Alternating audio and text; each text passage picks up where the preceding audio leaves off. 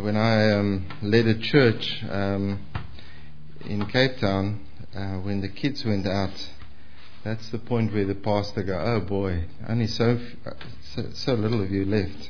So, but this looks great.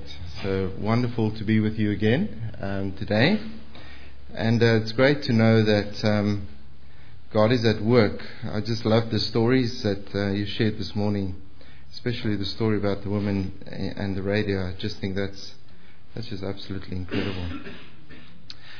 Can I ask you, um, maybe just stand? We've been sitting quite a bit, those who can stand. Um, just stand for a moment. Turn to the person next to you. And uh, perhaps um, just in a minute, say half a minute each, what is the thing that you like most and why? Doing. What is the thing that you like doing most and why? It can't be sex or food.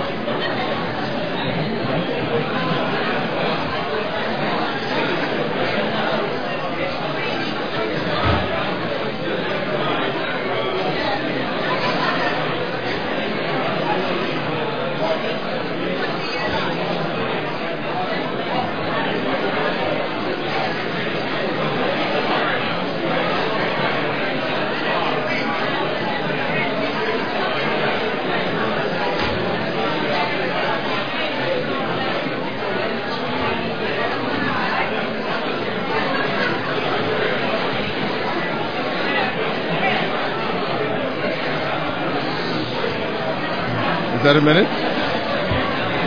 All right. Um, sounds like you're having fun. Um, all right. Outstanding. Excuse me, everybody. Can we have some decorum? no, no, no. It's, it's how, how about that? Isn't that incredible? Either you were just babbling on or you really had a lot to say.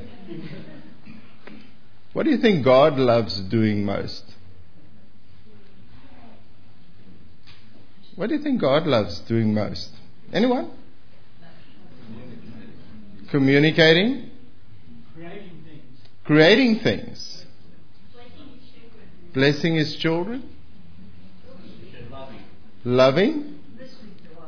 Listening to us. Man, there's got a lot of listening going on there. Yeah? Loves it when people repent. Forgiving us. Forgiving us. Setting us free. Setting us free.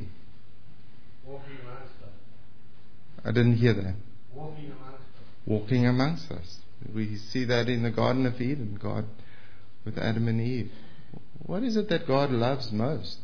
What does He love doing most? These are, these are incredible answers. You're a great theologians. Fantastic. It must be that you've got a great leadership team and you're being taught well, and you should actually increase the salaries, I believe, of everybody because they're doing a fine job. I'll take cut later. Cut later. Ephesians 2:10. What an incredible passage.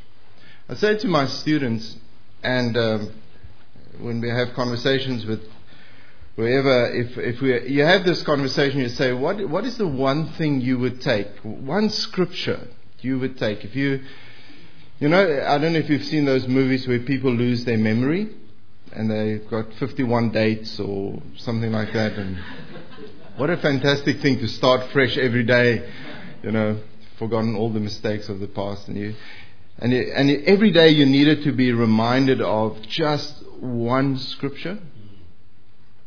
For me, that passage is Ephesians 2. And the verse in Ephesians 2 is verse 10. We are God, God's workmanship, created in Christ Jesus to do the good works which He has prepared for us in advance to do. Now, I was at um, a conference and um, Garth was there and asked if I would come and share something similar to what I shared at that conference. I'm not sure that I can. I'll try. But uh, it will be along similar lines.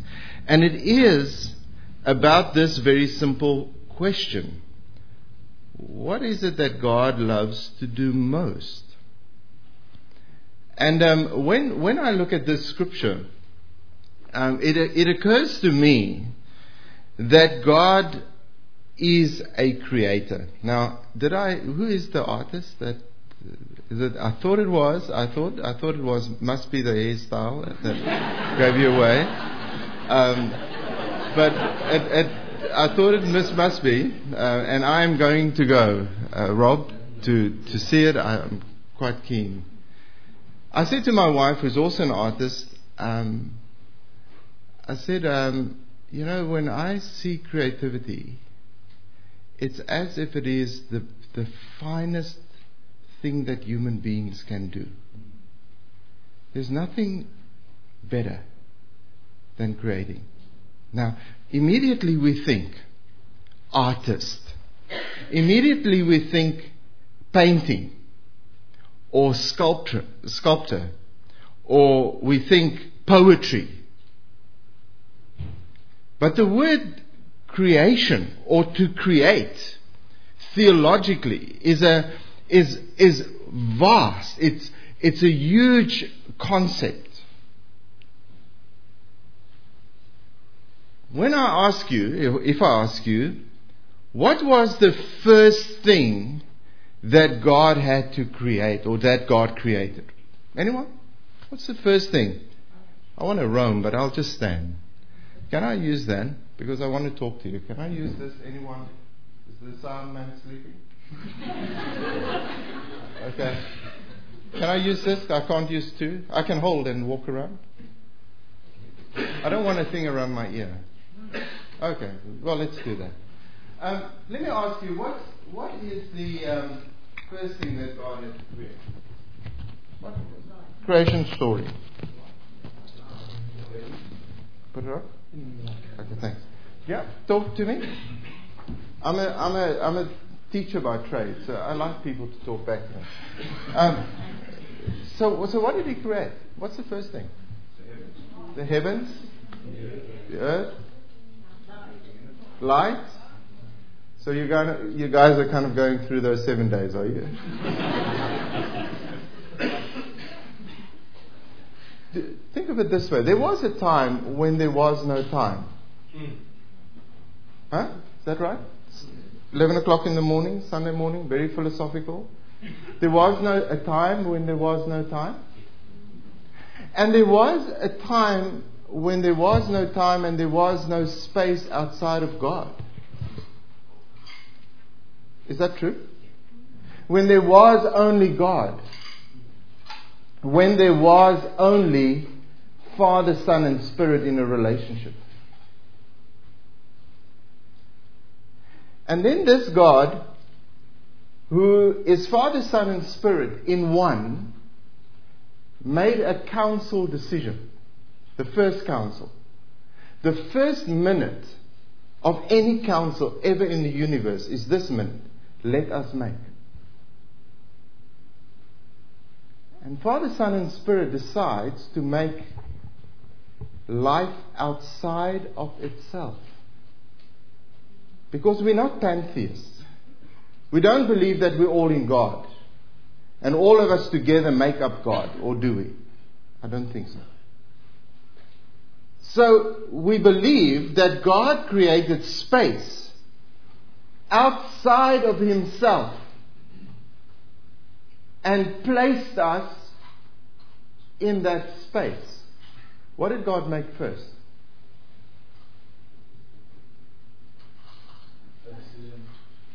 He made a decision. and the decision was to make what? A world for us to live in. A space to live in. So the first act of creation is to make space for life. The most fundamental thing we can do in creativity is to make space. Ask an artist who's facing a canvas or an empty page. The, the, the horror of that thing staring back at you. The first act of creation is to make space for life. God loves to make space for us to live. I, I find a scripture like um, Psalm 18 amazing. Go read Psalm sometime, um, that Psalm sometime today or in the next week. And you'll find this incredible story. It is about a man who, who finds himself entangled. He finds himself all wrapped up in the cords of death, he says. And the image comes from, from Palestine, where in the dry times, in the, in the, in the dry river beds, things would, would uh, collect uh, pieces of w- uh, wood and, and old growth and so on would collect. And then when, when the, the rains come, these dry riverbeds fill up with water, and all of a sudden it becomes a, a torrent. But like in the Queensland floods, the water is filled with all kinds of things that can kill you. And this man is entangled in all these old growths and, and, and, and uh, the, like, they're like cords of death that take hold of him. And he cries out to God. He cries to the heavens the psalm says. And then God reaches down, pulls him out, and, and the scripture in verse 18 says, uh, verse 16 says, He brought me into a spacious place. The first thing God loves to do is to make space for life. When, when you were in your darkest moment, when, um, when Colson was in his darkest moment, when that lady was crying out to God, she was in her darkest moment. When, when they cried out to God, God reached down and brought them into, you have to say it with me, a spacious place. The second thing I believe God loves doing more than anything else is to see those that He has placed in His creation to come to its fullest potential. God loves to grow what He has made. God loves to form and shape and enable His creation to grow up and to become all that it was supposed to be in the very first place. My youngest daughter, uh, Zoe, um, has just started driving. She's a re- red P plater. She's one of those that I fear most on the road, especially if they're in a V6. Stay away. And if there's testosterone involved, even more so. But Zoe is um, just started driving. She's got a little Getz and Hyundai.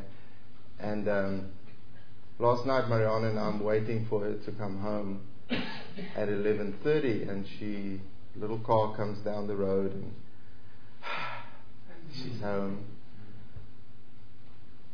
And Marianne turns to me and she says, "Isn't that wonderful? See our kids grow." Wouldn't it be terrible if she had no sense of independence? Isn't that true? As a parent, I love to see my kids grow. You know, um, if my um, I watched Edgar Hoover, the, the movie J. Edgar Hoover, the other day, and uh, those of you who have not seen it, it's quite an incredible story. He's a man in his late 50s and he's still staying with his mother. Now, I think that's a bit of a problem. Just slightly so. We want to see our kids grow up. God wants to see all of His creation grow, become all that it can be, to be, to be fully um, developed, functioning in its design. Thirdly, I believe that God loves fixing problems, liberating and redeeming His creation when things go wrong. Now, of course, God makes space, puts creation in there. We begin to live our lives and grow according to our potential. But before, because we live in a fallen world, we make wrong mis- decisions. And we find ourselves in cul de sacs. We find ourselves in dead end streets. we find ourselves in places that can be described as dark nights of the soul. We find ourselves in places where we have to call out to God because if God does not save us, we are lost forever. Paul talks about this often. In Galatians, he talks about how we were, we were sinners, how we were far away from God, how we were lost.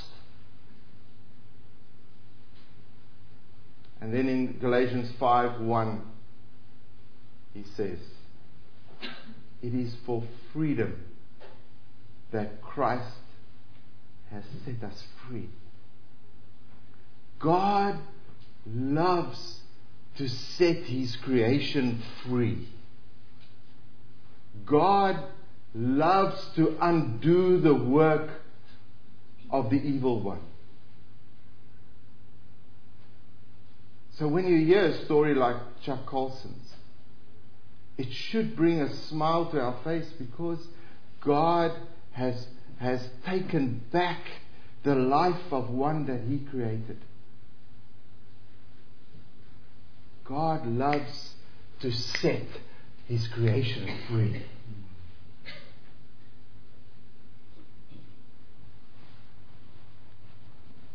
Can I tell you three stories that relate to this?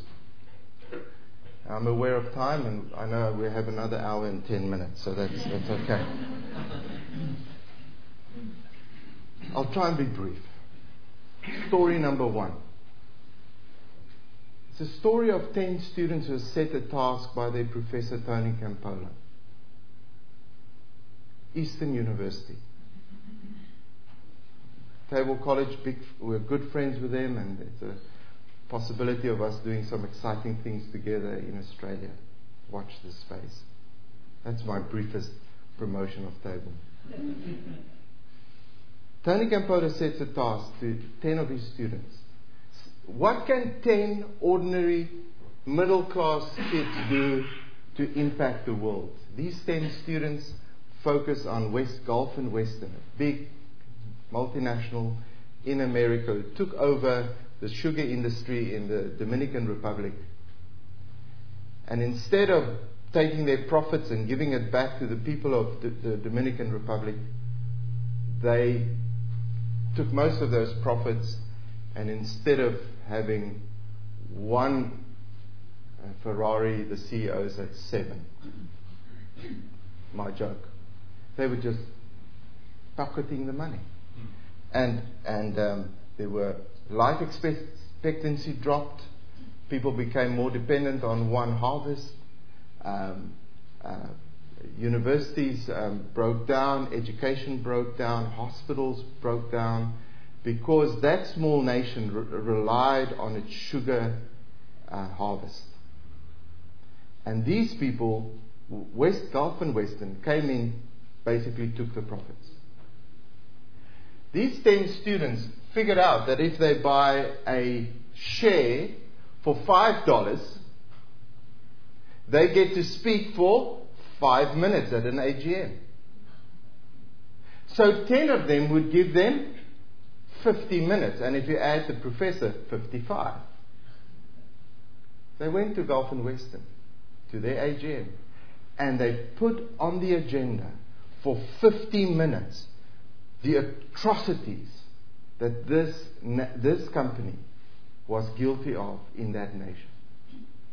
55 minutes, other stakeholders, other people had to listen and hear what their company was doing in the Dominican Republic. They were so shamed, and uh, Time magazine and others picked it up and published it. The CEOs were so shamed that they came to the university. And a few months later, a news article uh, appeared. And it read Gulf and Western repents.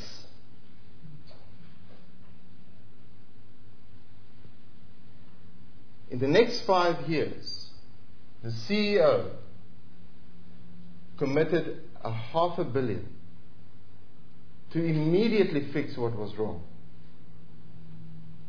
and continue to support the redevelopment of industry, of hospitals, of education in the Dominican Republic. If you fly over that piece of land today, Haiti is on the one side, Dominican Republic is on the other side. The one side is green, the other side is brown. 11 students, 10 students, and one professor. Is that God's work? I'm asking you. Does that bring a smile to God's face? Did these people make space for life? Yes. Did these people bring about growth and development? Yes. Did these people help set people free? Yes.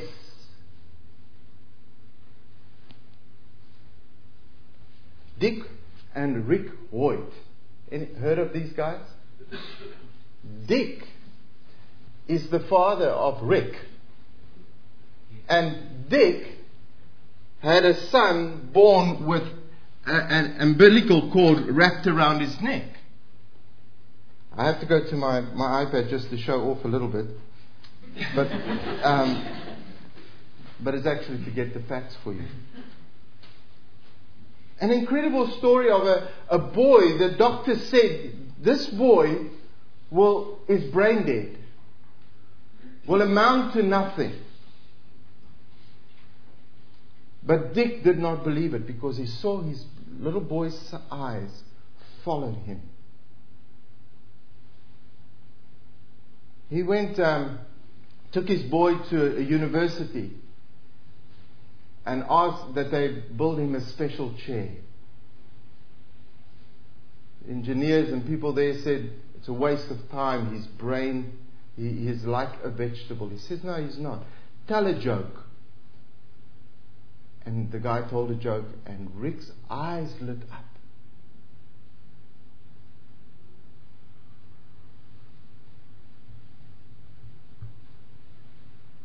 I'm moved by the story because we write people off. And God doesn't look at us that way. The father helped him. They built him a machine, and the first things he wrote as he spoke was Go brains. My brain works. Went to school, at school, one of his friends in a freak accident broke his neck and became paraple- uh, paraplegic. There was a fun run, and Rick comes to his dad, who's a porker, overweight, and says to himself, Describe porker. So all the guys are holding our thumbs. Really. It, it was a little bit of a low blow. Sorry, guys. says, Dad, I want to run. I want you to push me. This dad decides he's going to do it, nearly kills himself. After the, the, the, the fun run, the son says to his dad on the machine, When we run, I don't feel paralyzed. So the dad decides from that point on, I'm going to make this happen as often as possible for Rick.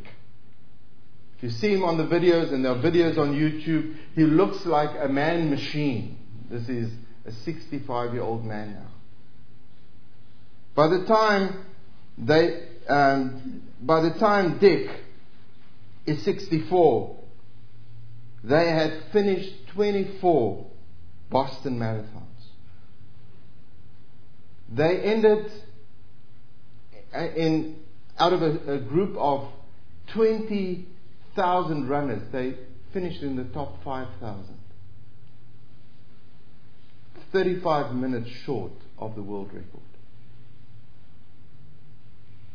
They've done 212 triathlons together and four 15 hour Ironman.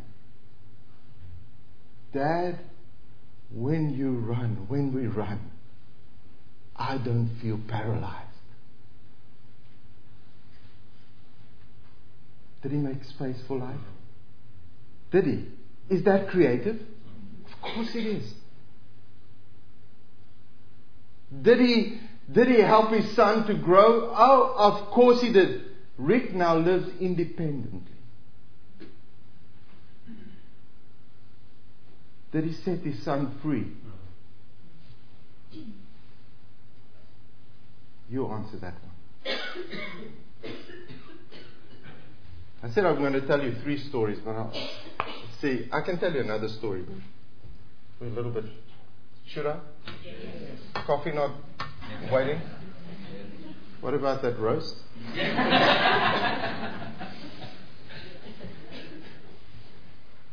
Comes from my home country.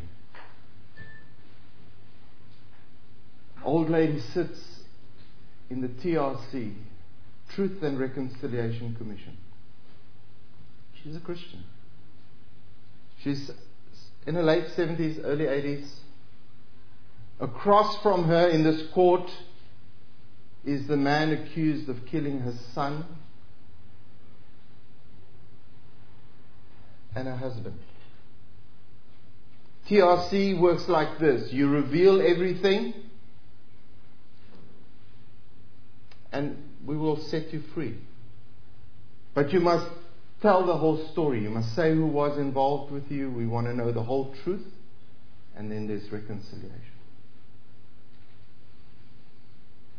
So this man, Mr. van der Broek, he was a officer in the special forces, revealed all that he has done. This old lady hears, uh, and she knows part of what's happened because it happened in front of her. But he reveals, he says, I went to her house. I took her son. I shot him, killed him in front of her. I took his body, we burnt it, and we scattered his ashes. A few months later, I came back to her house. I took her husband. We tortured him. disappeared. She would have thought that he was dead. I went back. I took her to see her husband before I shot him again. I shot him like I shot her son. He discloses everything. The commissioner turns to, I think it was Bishop Tutu, turns to the old woman and she he says to her, Mama, what do you want us to do? Because the Truth and Reconciliation Commission works like this. The victim is able to say whether she believes the perpetrator of the violence.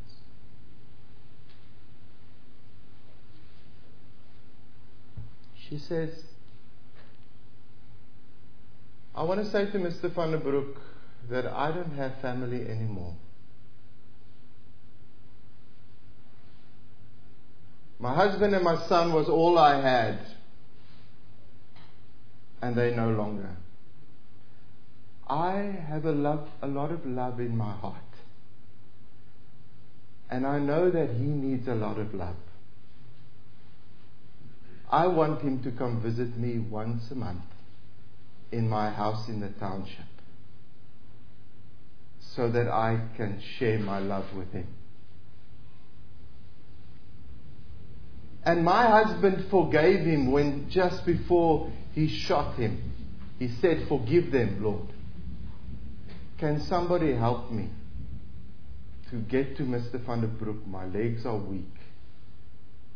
I want to hug him and tell him I forgive him. Mr. van der Broek did not hear the last words because he fainted. The court record reads. Did she make space for life? Did she aid in his growth? Did she set him free? And if you say yes, then she is joining God in what God loves to do most. And the wonderful truth is, friends, you and I can do the same every day. You and I can make space for life wherever we live. You and I can help others grow. You and I can help set people free. And join God in what He's doing in this world. Let's pray.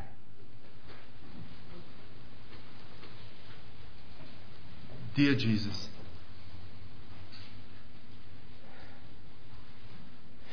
you have come to demonstrate just that.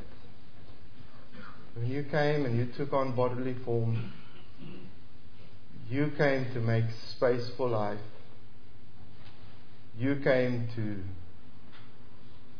help us grow, become all that we can be as your children, as sons and daughters of God. You came to set us free.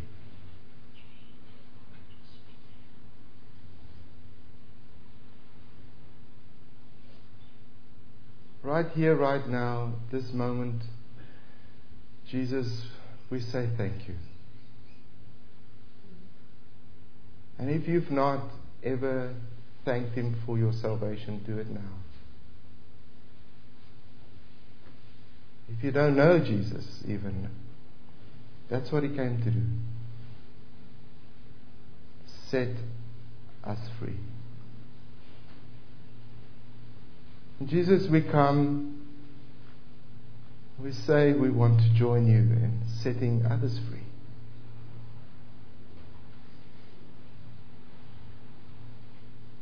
We come right now, declaring our willingness to join you in making space for life, helping others grow, and joining you in your quest to liberate and to redeem.